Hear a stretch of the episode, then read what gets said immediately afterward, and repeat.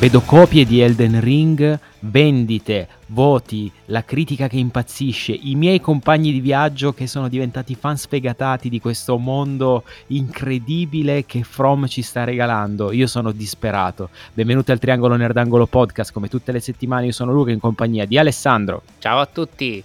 E Lorenzo. Ciao ragazzuoli.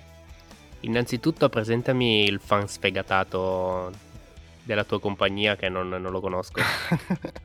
sì, ti sei, ti sei, buttato troppo sul caldo. Lui. In realtà io ti dico, sto analizzando la cosa veramente in maniera super oggettiva, come sapete che io sono, ovviamente super freddo, oggettivo, quando faccio le mie analisi critiche. no, soprattutto, eh, su, soprattutto, sui soul. Esatto. esatto, sì, sì, sì. Io poi non mi sono mai schierato dalla parte dei soul, quindi l'ho solo installato e... ma chissà, vediamo. Però è da giocare.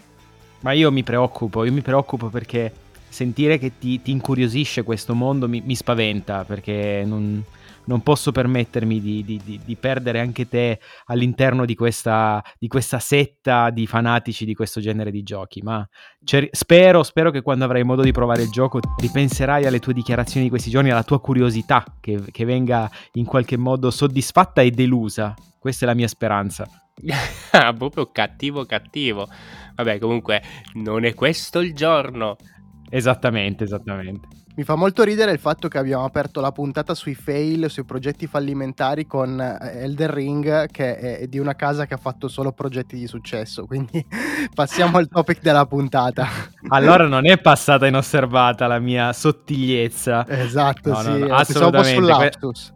No, no, no, no, no, assolutamente. È stata una cosa voluta, una piccola frecciatina personale. Sto cercando di difendermi con le unghie e con i denti in questo momento di, eh, come vi dicevo, mi sento circondato. Ma proprio come tu hai detto, avevamo anticipato che questa settimana non avremmo portato Elden Ring proprio perché abbiamo detto che, come è buona norma, abbiamo bisogno del tempo tecnico per poterci giocare. Poi, se qualcuno vuole eh, farsi avanti e darci i giochi prima per farceli provare, noi non disdegniamo. Eh.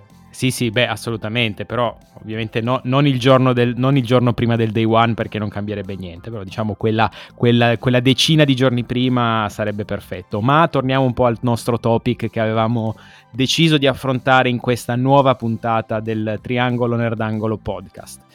Abbiamo deciso di eh, fare due chiacchiere su quelli che sono i progetti eh, che noi diciamo abbiamo definito come progetti eh, falliti o comunque dimenticati che il mercato eh, ha, ci ha sottoposto nel corso degli anni sicuramente tante cose è, è inevitabile. Le abbiamo nominate nel corso delle nostre puntate nel, nelle, nei vari confronti nei vari riferimenti che abbiamo fatto.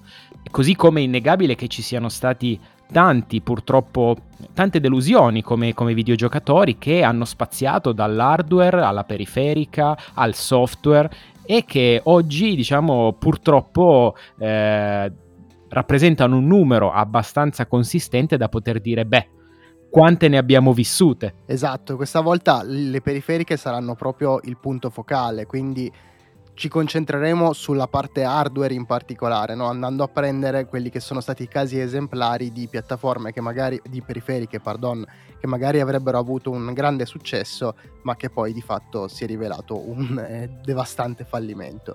E vorrei portare la prima, se posso, la butto subito lì in mezzo così ce la leviamo dalle balle, tanto è un meme, Kinect. Guarda, proprio la più leggera, eh sì, dai, secondo me è la più leggera, tutto sommato. Kinect, tra l'altro, che vi ricordo obbligatorio sulla One all'inizio. Purtroppo io me lo ricordo bene perché io comprai la One eh, nei primi mesi di lancio e ed era obbligatorio. Ma facciamo un passo indietro come buona norma, parliamo di, diciamo di quando il Kinect è stato presentato. È stato presentato a giugno del 2009 per poi arrivare sulle prime console eh, nel, 2000, nel 2010 e Kinect si prefissava l'obiettivo di essere eh, presentato, se vi ricordate all'inizio, come Project Natal. Eh, si prefissava l'obiettivo di essere quella periferica in grado di eh, catturare il giocatore nella sua, nella sua figura intera, nello spazio circostante, di immergerlo nel videogioco. Una sorta di evoluzione di quello che fu per, PS, per PlayStation 2 l'iToy, non so se ve lo ricordate, il, precursor, il precursore della, eh, della PlayStation Cam fondamentalmente e diciamo che il Kinect avrebbe poi dato una mano in quelli che potevano essere poi i, i, software che avrebbero accolto questo tipo di periferica, uno su tutti, ci fu anche una versione poi successivamente anche di eh, Just Dance per esempio. Però eh, è innegabile che la, l'introduzione del, del, Kinect, specialmente come diceva Ale, nella, nella console di Microsoft parlando di Xbox One, fu una cosa quasi forzata all'inizio che diciamo ci portava a pagare un po' di più la console al lancio, so, pro- soprattutto perché, come diceva Ale, all'inizio sembrava fosse una periferica necessaria al funzionamento della console stessa. All'inizio era una periferica necessaria alla partenza della console, la, console non si accendeva se eh, non era attaccato il Kinect. Queste erano state le dichiarazioni sul palco, poi corrette e rivedute in un secondo momento. Ovviamente non siamo qui a parlare di questo, siamo qui a parlare del Kinect in sé, che è stata secondo me una periferica che aveva tantissimo da offrire, ma ovviamente ha peccato nel più semplice dei modi, eh, non aveva software. Dopo i primi titoli di lancio, eh, molto mediocri, non ci furono dei seguiti, eh, non ci furono case che investirono su quella tecnologia andando a costruire giochi apposta, ci furono solo degli utilizzi mh, assolutamente, eh, come dire, marginali di questa tecnologia fino a renderla praticamente inutile, anche perché poi era ingombrante, grossa, dove, dove, la mettevi, la metti sotto la televisione, molte televisioni sono molto basse adesso, quindi o l'attacchi al muro o non sai dove metterlo. Insomma, ci furono grossi problemi, diciamo, da tanti punti di vista eh, diversi oltre ai 50 metri quadri di distanza che dovevi avere tra gli spostamenti. Esatto. Bravo, che... esattamente. che è lo stesso problema del VR.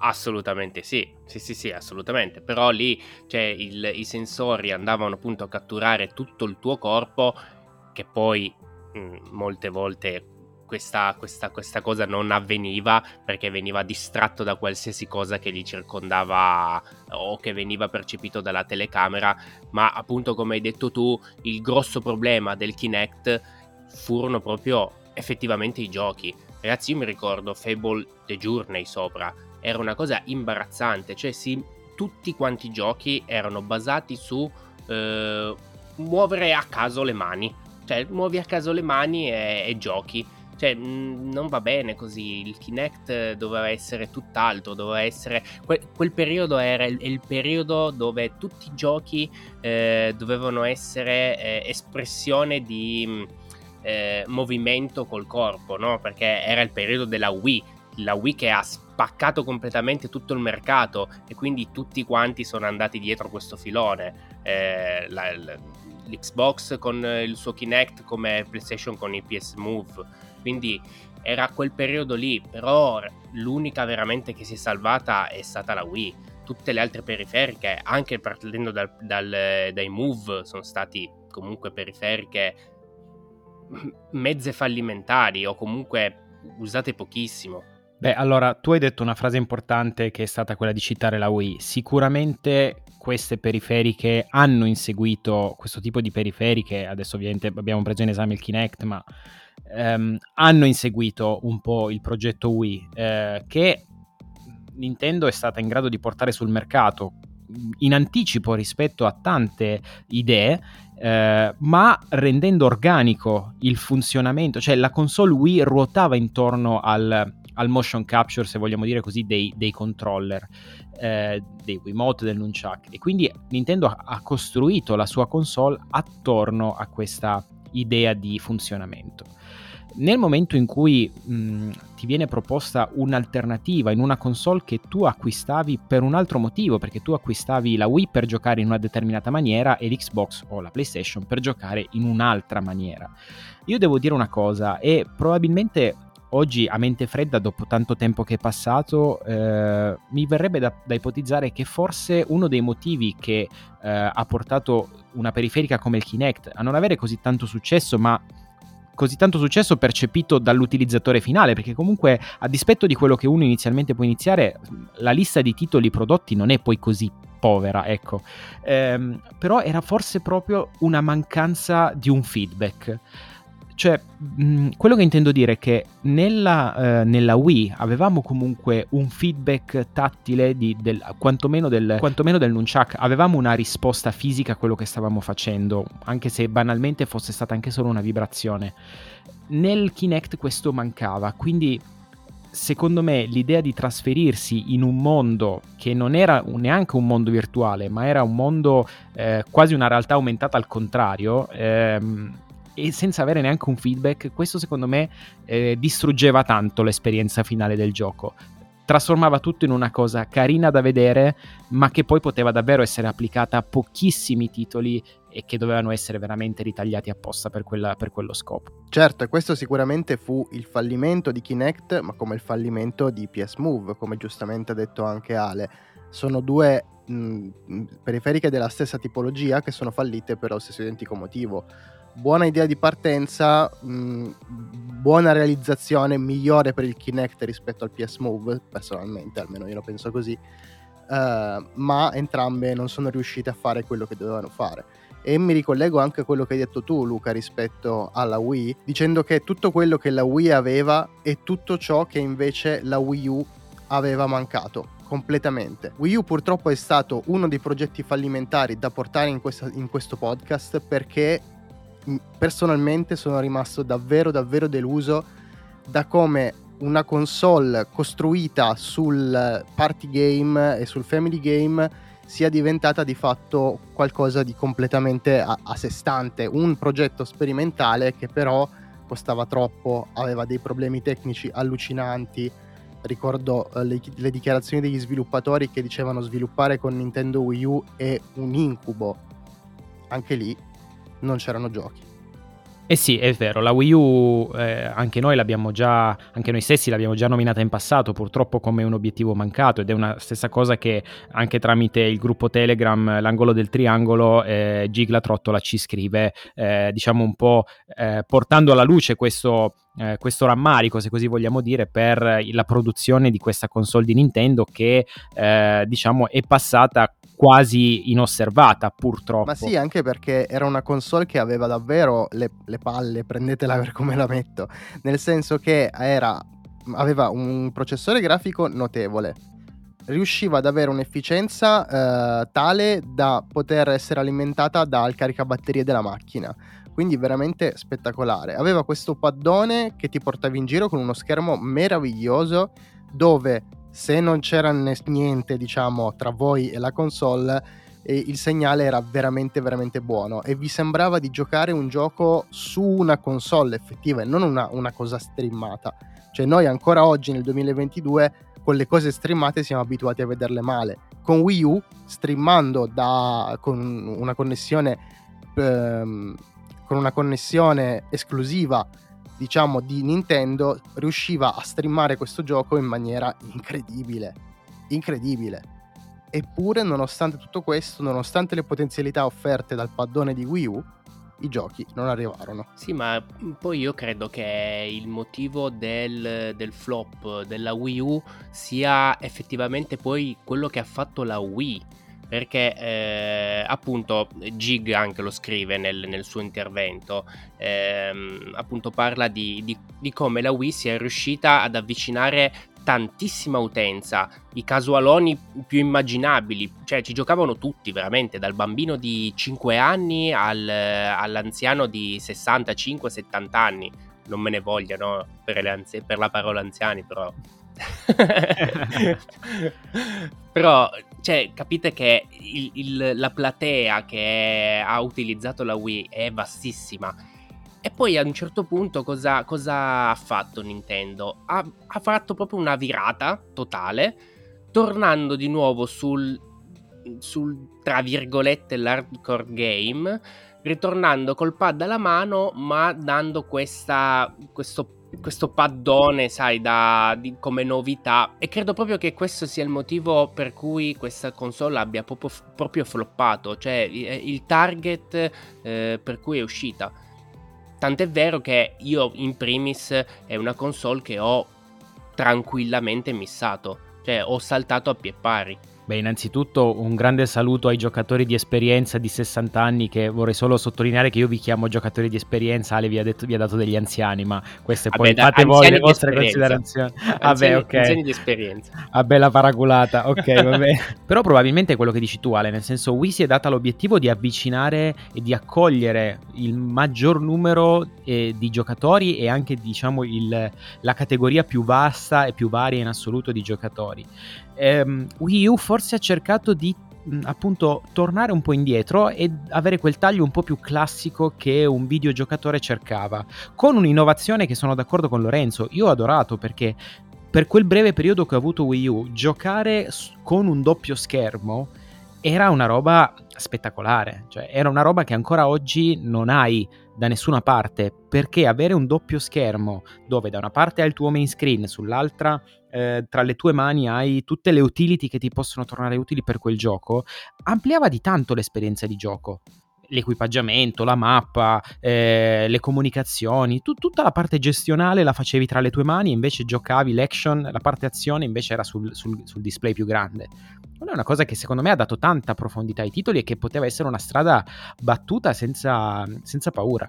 È stato un momento un po' così. C'è da chiedersi, chissà se l'uscita di Wii U è stata un qualcosa che ha poi gettato le basi e ha tracciato la strada per quella che poi è stata Switch o se comunque avremmo comunque avuto Switch eh, tra le mani diversi anni dopo dall'uscita di Wii U e Wii U è stato solo un passaggio diciamo intermedio che sarebbe comunque arrivato. Anche perché è durata veramente solo 4-5 anni eh, la Wii U poi è sparita e per una generazione è veramente veramente poco. Eh, in quel periodo 3DS ha portato avanti Nintendo fondamentalmente. Con un innaturale ciclo di vita sono riusciti ad arrivare fino al lancio di Switch, quindi fortuna, fortuna che c'è stato il 3DS, ecco, mettiamola così.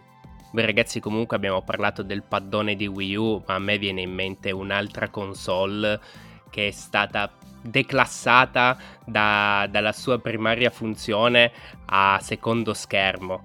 E se vi ricordate era il secondo schermo di una PS4. Sto parlando di PS Vita. Mamma mia, mamma mia. Che brutta roba quando le console diventano periferiche. Talmente tanto mal gestita e mal supportata che è veramente andata a finire come secondo schermo di, di una console. Che era, ragazzi, comunque a livello tecnologico pazzesco. Cioè, aveva lo schermo OLED, eh, aveva tutto quello che si poteva immaginare che non avevano comunque le console portatili in quel periodo. Perché se metti a confronto una PS Vita con un 3DS, cioè il giorno e la notte a livello tecnologico, ragazzi, io vi giuro ancora oggi mi chiedo perché Sony non ci abbia creduto fino in fondo. Ale aveva tutto meno che i grilletti dorsali. Ah, vero, vero. quella era una grandissima mancanza che però aveva quella specie di soft touch eh, eh che, che, fungevano da, che, che funzionavano da, mm, da grilletti. Comodissimi. sì, sì, proprio da artrite pura, veramente fantastico. Stessa tecnologia poi utilizzata sul, sul pad di PS4 e poi mai utilizzata anche lì. Io non spenderò parole per PS Vita perché in più occasioni mi sono, eh, diciamo, tolto dei sassolini dalle scarpe nei confronti di questa console nella quale avevo creduto tantissimo al punto da prenderla al day one con entusiasmo, ma poi purtroppo... Eh, mi ha un po' deluso. Ma tu tanto sei tipico di queste cose, Lu. Mi ricordo che hai una piccola collezione di UMD a casa, vero? Ma in realtà devo dirti che la console che tu stai nominando, che è la PSP in questo sì, caso, sì, è, stata, è stata estremamente più fortunata di PS Vita. PSP è stata capace di ritagliarsi un suo spazio eh, per quel che mi riguarda notevole perché PSP comunque non ha avuto certo lo stesso eco anche per una questione di costi della concorrenza come eh, Game Boy Advance piuttosto che ma voglio dire era una console è una console tuttora voglio dire nell'usato si trova tranquillamente la, i, i, i giochi prodotti sono innumerevoli, quindi credo che non siano assolutamente paragonabili le due periferiche. Per quel che mi riguarda, ehm, chiedo scusa, le due console, per quel che mi riguarda PSP è una console che ha, ha avuto il suo momento. No, ma io infatti mi tiro indietro, cioè nel senso il mio commento acido era proprio rivolto al supporto, all'UMD, che fu qualcosa che durò appunto il tempo di una PSP, perché poi lo, lo levarono via, però provarono a vendere anche i film addirittura in formato UMD. Eh, e te li compravi, nel senso anche io li, li compravo, però poi non ebbero nessun tipo di, ma vedi, Sony, Sony, era esattamente nella sua filosofia. Se ci pensi adesso, non era, esa- non era, nulla di diverso rispetto a quello che ha sempre fatto Sony con altre delle sue, eh, diciamo, proprietà. Quindi Sony è stata il padre del, del, del mini disc, eh, che doveva rivoluzionare il modo di ascoltare la musica. Sony ha insistito nel mettere le sue memory card proprietarie sulle sue macchine fotografiche, sulle sue, su, sulla console stessa, sulla PSP stessa andava una memory stick Pro Duo che costava una fucilata a confronto a una SD che costava già molto molto meno. Quindi non era niente di, di diverso per quel che mi riguarda rispetto a quello che ha sempre provato a fare Sony, a tracciare una sua strada.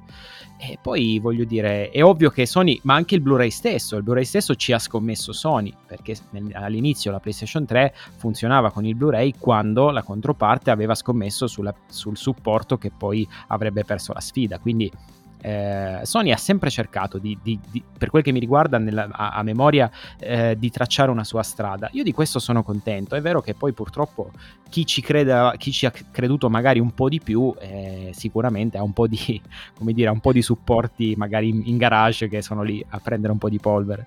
Scusate ragazzi, ma che, che, vita poteva avere l'UMD, che era un supporto a cui dovevi spiegare all'utilizzatore di non aprirlo di, e di non rimuovere il CD all'interno del, del, del sub. Cioè, avete presente come è fatto un UMD? Io spero. Se non sì, sapete sì. che cos'è e lo sentite per la prima volta, andate a c- cercate su Google UMD. Ecco, la gente all'inizio apriva il supporto e estraeva il, il CD da, da quella che sembra una specie di confezione. Quindi, che vita vuoi che abbia una roba del genere? Meraviglioso. Oggi la gente lecca le cartucce della Switch, anzi è già una roba vecchia invece.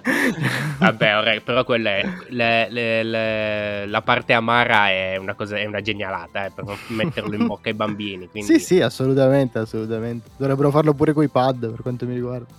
Beh, rimanendo in casa Sony, eh, viene da sé richiamare anche il, il, più recente PlayStation VR che abbiamo nominato più e più volte e che purtroppo insomma, ha lasciato gli utenti che si sono avvicinati con un po' più di entusiasmo a questa periferica, forse leggermente scottati, tra cui anche eh, uno dei ragazzi del gruppo, Giuseppe, che ci dice io ho sempre ho sempre sognato la realtà virtuale prendendo poi delle scottature eh, puntuali e tra cui anche PlayStation Move e il, il, PlayStation VR che dice non è stato proprio un fallimento però insomma non ha ricevuto anche l'attenzione che Sony avrebbe potuto dargli ecco. Quindi eh, questo è innegabile l'abbiamo nominato più volte abbiamo detto più volte che il PlayStation, il PlayStation VR eh, avrebbe potuto fare tanto eh, però eh, insomma si portava dietro dei limiti forti. Sony ha fatto un piccolo miracolo nel tirare fuori quella, quella, macchina per la realtà virtuale con i limiti che io continuerò a dire all'infinito, esattamente come per PS Vita, la mancanza dei due grilletti hanno sancito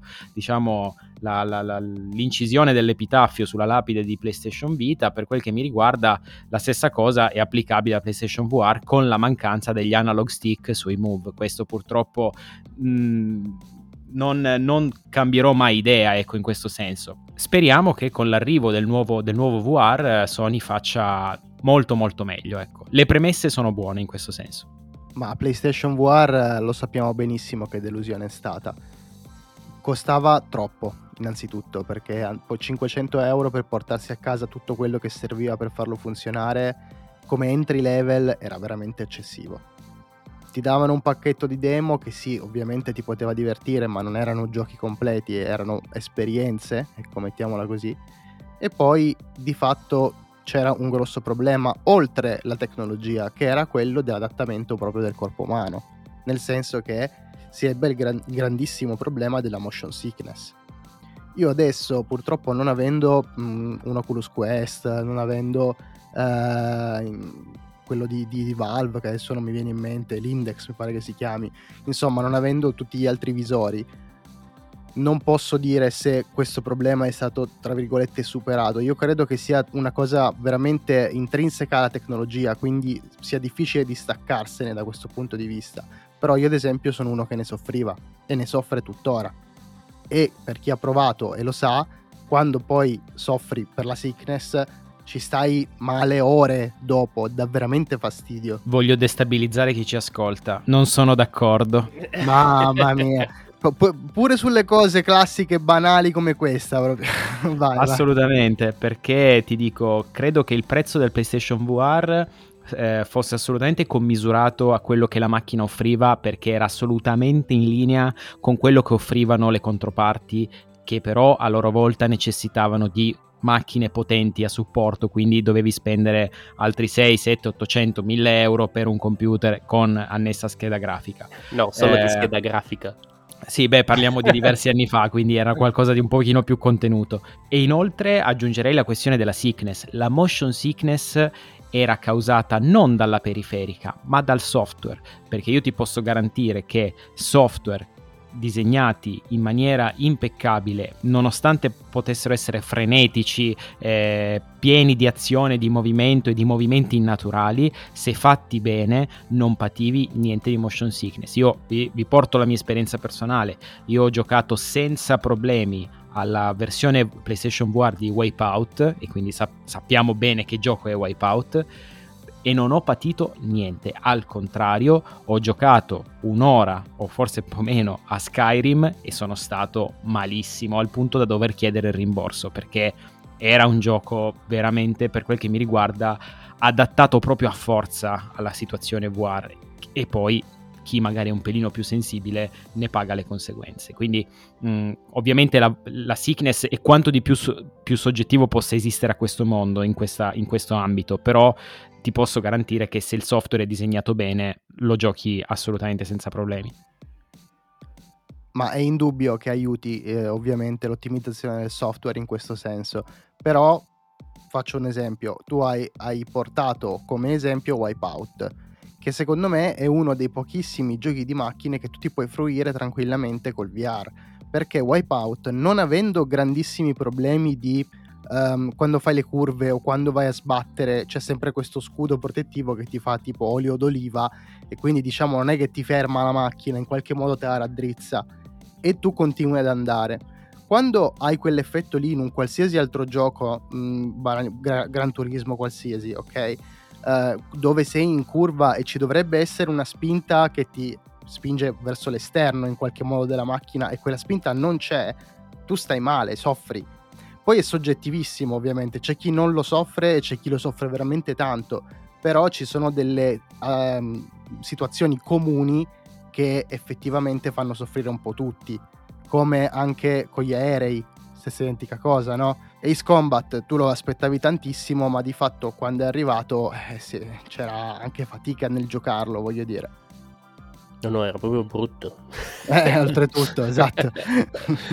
è il, comunque il peggior gioco di motion sickness secondo me è, rimane Astro Boy. ah, eh, cioè, certo. Avere l'omino eh, di fronte a te e, e, non essere tu la persona che si muove, ma vedere il mondo che si muove. Cioè, no, ragazzi, il solo pensiero mi viene la nausea. No, no, Ale, ti teniamo la fronte. Aspetta, aspetta, aspetta. sì, no, veramente mi sta venendo la nausea. Guarda, però mi, dai, però mi, dai, uno spunto che secondo me è molto interessante e mi riferisco a eh, ciò che ci chiedono eh, Black e Angran sul gruppo e rispettivamente ci, Black ci dice ma eh, è sempre il progetto ad essere fallimentare o il pubblico a non capirlo? E Angran dice che secondo me è una, è una, sono due facce della stessa medaglia, ci dice ma il fallimento rispecchia la verità o è una nostra percezione? Sono secondo me due osservazioni molto molto curiose e molto molto interessanti ed effettivamente fa pensare perché questo che abbiamo appena detto noi è un po' l'emblema di questa eh, osservazione che fa, eh, che fa Black. Dice ma probabilmente se il pubblico non è pronto eh, allora il progetto, eh, o, o, magari il pubblico è pigro nell'idea di cambiare, magari il progetto viene viene recepito male, no? E eh, ricordiamoci anche un po', banalmente, forse tutto quello tutti quelli che sono stata la storia dei, degli smartphone, no? il passaggio che c'è stato nel trasformare i primi cellulari da cellulari giganti a cellulari minuscoli e poi c'è stata un'inversione di tendenza addirittura andando a rimuovere la tastiera. Non è stato proprio facile. Ma guarda, è il motivo per cui si parla eh, tramite case histories, cioè è il motivo per cui noi stasera abbiamo parlato di Kinect, abbiamo parlato di eh, Wii U, del paddone di Wii U, perché tu vai a prendere un prodotto specifico in una finestra temporale specifica. Tu non puoi andare a dire questo progetto è fallimentare in toto e lo sarà per sempre. No, assolutamente no. Quel progetto è stato fallimentare per tot ragioni che in quel momento lo hanno reso fallimentare. Probabilmente, come successe anche in passato, voglio dire, Nintendo mh, aveva provato col Virtual Boy già tantissimo tempo fa, no? la VR, ma ovviamente in quel momento non c'era la tecnologia per far funzionare una roba del genere. Oggi un Oculus Quest non lo definiremmo un progetto fallimentare e infatti non è in questa puntata, perché un, comincia a essere un progetto di successo, sì, ma 30 anni dopo. Quindi va sempre visto in base un po' al, al, al momento in cui esce e certo il pubblico spesso può non capire, può non essere pronto più che non capire, perché anche quello è un po' il discorso. Magari mh, ci sono degli effort, cioè un, un, livello di impegno che magari la gente ancora non ha voglia di metterci. Come per montare un VR che ci vuole, eh, metti il cavo dentro la scatolina e la scatolina attaccata alla play e quel, quell'altro e 80.000 cavi che ti arrivano. Madonna, quanto sei pigro! Due cavi no, erano. Non sono non son due no, cavi. Non, era, non sono due cavi Guarda, adesso facciamo una foto e la mettiamo sul gruppo.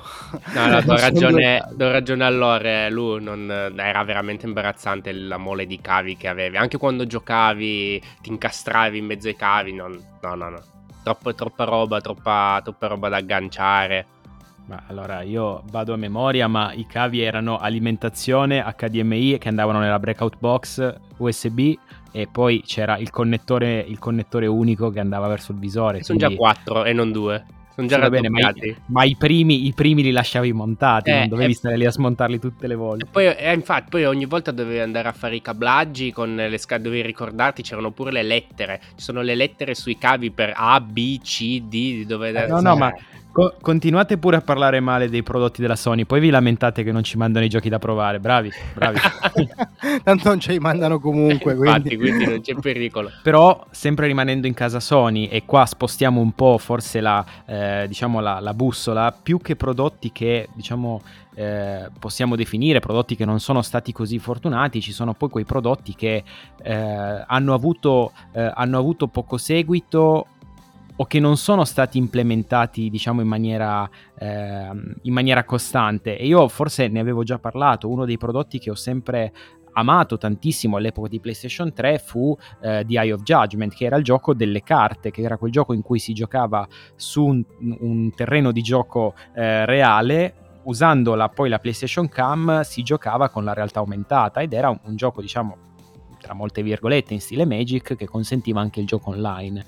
E fu un progetto eh, che un giocatore di, eh, di Magic come me ha adorato alla follia, quindi figurate, ed è una cosa che spero che in qualche modo possa tornare. Vivo nella speranza che, nonostante siano passati più di dieci anni, Sony possa decidere in qualche modo di, eh, di reimplementare eh, e per poter rendere, diciamo, l'interazione di nuovo, l'interazione virtuale con un feedback fisico. Ecco, questa è una cosa che eh, credo che sia fondamentale per poter, diciamo, parlare di, di, di un qualcosa che va al di là della, del del fruire un videogame tramite un display, ma diciamo qualcosa che diventa poi realtà virtuale o realtà aumentata.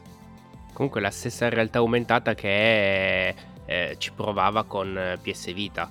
Se vi ricordavate dentro la confezione c'erano le carte proprio con i codici che, che, ricreavano poi effettivamente delle, delle cose, se non mi ricordo che cos'erano. Ma guarda, questo aspetto adesso mi sfugge Ale sinceramente, però volevo dire una roba legata a quello che ha detto Luca magari la prossima volta che sviluppate un Eye of Judgment 2, non fate un trading card game e non fate in modo che basti un codice a barre per, per falsificare le carte, perché fu un po' quello il problema del gioco, nel senso, dopo 20 secondi la gente si stampava la carta bianca con in fondo il codice a barre e, e lo leggeva e quindi giocava con le carte così. E poi ci fu un mercato che oggi sta andando un po' eh, non voglio dire a sparire, ma eh, diciamo è un po' meno presente il mercato delle periferiche, no? quindi proprio tutti gli accessori che potevano essere usati per migliorare o per dare un'esperienza di gioco diversa, eh, oppure degli accessori che insomma c'erano, non so se vi ricordate i famosi organizer per la console, quelli che si mettevano sotto la TV dove tu inserivi dentro la console con il portapad, il portacavi, tutte queste cose eh, diciamo ovviamente third party che però davano quella... Mm, eh, quella particolarità no? in quel momento alla, alla, tua console, gli adesivi da mettere sopra le console, quelli che si trovavano nelle riviste.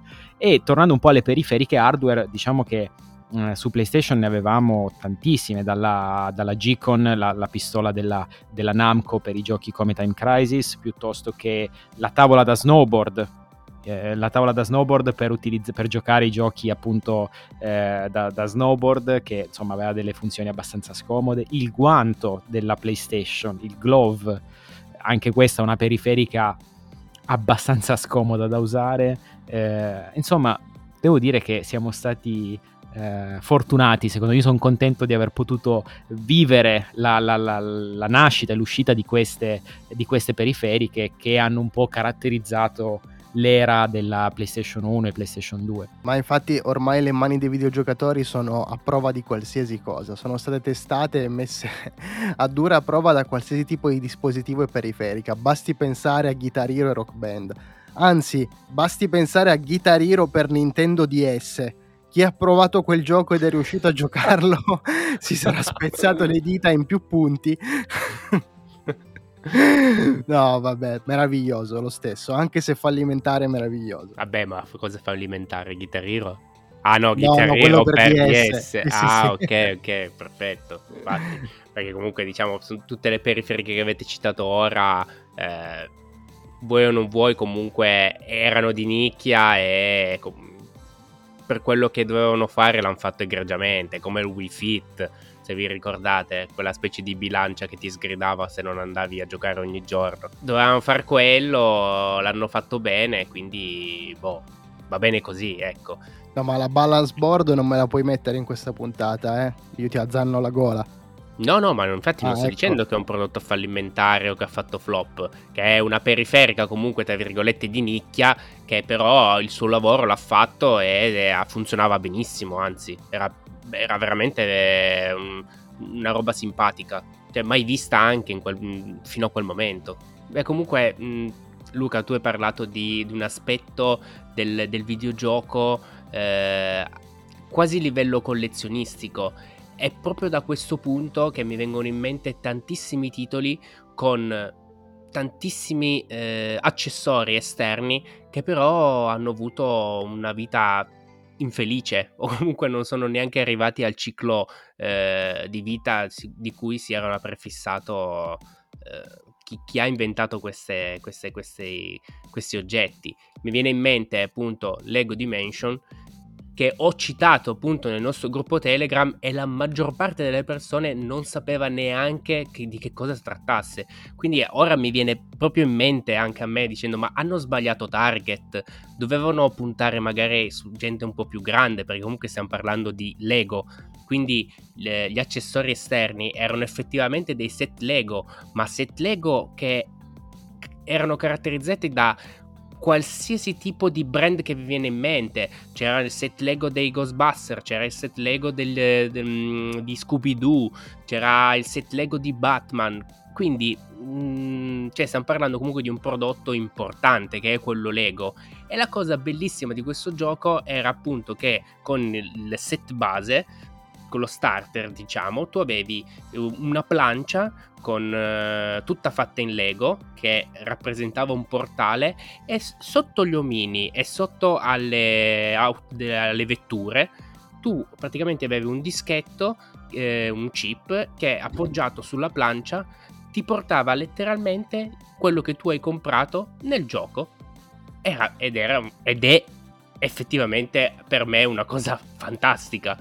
E non capisco perché il suo ciclo di vita doveva essere di tre anni, è durato solo due anni, ha tirato fuori una marea di oggettistica e poi è finita lì.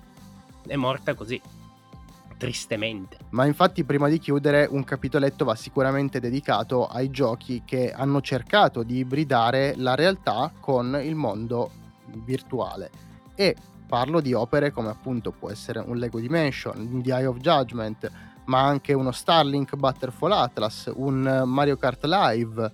Purtroppo questi due, tutti e due progetti che eh, sono usciti e sono caduti nel vuoto un Nintendo Labo e mi dispiace citare Nintendo una seconda volta. Non sono d'accordo. Su Nintendo Labo? No, non sono d'accordo. No, no, no, no, Nintendo Labo secondo me io lo reputo, nonostante siano pezzi di cartone, lo reputo una genialata assurda che ha avuto modo di veramente di portare creazioni fantastiche da parte dei, degli utenti. Non, vo- non, voglio sentire proprio niente sul Labo, infatti mi, mi, mi picchierò sulle orecchie per non sentire niente. ma no, vabbè, ma è, è, chiaro che anche io credo sia una genialata, ma tuttora lo credo, però ovviamente il mercato giustamente comanda e non ha dato a Labo la possibilità di esprimersi in tutti i suoi colori e forme, ecco, mettiamola così. Era caro. Eh, era caro, sì, poi non era neanche facilissimo da costruire, nel senso che ci andava il suo tempo e poi alla fine forse ti rendevi conto che il divertimento era più costruirlo che usarlo eh, come al solito, voglio dire. Sì, diciamo che sono tante, tanti indizi che portano a pensare, almeno che mi portano in maniera personale a pensare che a volte ci siano eh, ci sia la volontà no, di cercare di unire, di sovrapporre due mondi, no? che il mondo del, della piattaforma videoludica a qualcosa che non gli appartiene direttamente, eh, quindi Lego piuttosto che, e che purtroppo tante volte o rimani folgorato oppure non, non riesci a, ad accettare questa cosa al punto che ti scivola addosso e magari non riesci a vedere neanche il genio che c'è, eh, che c'è dietro, perché comunque Nintendo Labo è stata indubbiamente una, un'idea brillante che però purtroppo insomma è durata, è durata, poco, l'emozione è durata poco, come Starlink, insomma tutte le cose che avete già citato. E purtroppo come avete visto in questa puntata non ci siamo fermati un attimo, ecco ce ne sarebbe ancora tante, ad esempio, ad esempio Gigi ci ricorda con una semplicissima parola, dice solo Stadia. le piattaforme, i software, insomma, sono stati, sono stati tanti. Stadia adesso sta cercando di lottare eh, per, diciamo, per, per, mantenersi a galla, però insomma... Ma eh, dove? Speriamo... Ma, ma, ma, dove? dove sta lottando? ha chiuso tutti gli studio che gli creavano le esclusive. Cioè, che cazzo stai facendo? Beh, beh, però... Eh, tramite, tramite Spazio Games un paio di settimane fa eh, leggiamo che sembra che Google stia uh, pensando a un piano B per Stadia, quindi su un articolo... Fake news. Ecco, ho capito, allora vabbè, allora... Piattaforma in streaming per noleggio. Io metterei anche Amazon Luna con riserva, lo teniamo lì perché non è ancora arrivato in eh, Italia. Infatti. Vediamo poi quando sarà il momento di Steam Deck, quello sarà interessante. Uh, uh eh, lì ci potrebbe scappare una puntata intera eh, su Steam Deck. Assolutamente sì, ma io direi che ce ne vorrebbe anche una seconda di queste, eh, ragazzi, perché non abbiamo finito di parlare di tutto quello di cui ci sarebbe parla- da parlare. Ah, stiamo facendo un sacco di puntate parte 1 e parte 2, c'è anche quella dei giocattoli da finire. E prima o poi quella qualcuna la, la finiremo. Sì, sì, sì, sì assolutamente, assolutamente. Arriverà, arriverà presto anche quella dei giocattoli. E che dire ragazzi, è stata una settimana, sono stati dieci giorni abbastanza intensi anche per quanto riguarda le uscite dei videogiochi, quindi come abbiamo già citato Elden Ring, è uscito Sifu, è uscito Horizon Zero Dawn, eh, è uscito l'aggiornamento, di, di, eh, l'aggiornamento di Cyberpunk. L'aggiornamento no, di Cyberpunk. come, ma stai scherzando? Cioè, eh, non hai citato la cosa più importante. Minchia, veramente cioè, io pensavo fosse la prima cosa che potevi andare a citare. Era il die, la regina dei sussurri di Destiny. La regina dei sussurri di Destiny. no, vabbè, ovviamente però scusatemi ma sono un po' più stupito positivamente della, della release della 1.5 di Cyberpunk. Quindi ragazzi è stata sicuramente sono stati dieci giorni abbastanza concitati da questo questo punto di vista e quindi direi che possiamo chiudere qua la puntata, salutarci alla prossima settimana e andare a giocare a qualcosa. Elden Ring. Ciao. a non andare a giocare, andare a morire su Elden Ring. Esatto. Beh, ragazzi, come al solito vi rinnoviamo l'appuntamento per settimana prossima e venite a trovarci nel gruppo Telegram L'angolo del triangolo. Ciao ragazzuoli, buona settimana. Ciao ciao. Ciao a tutti.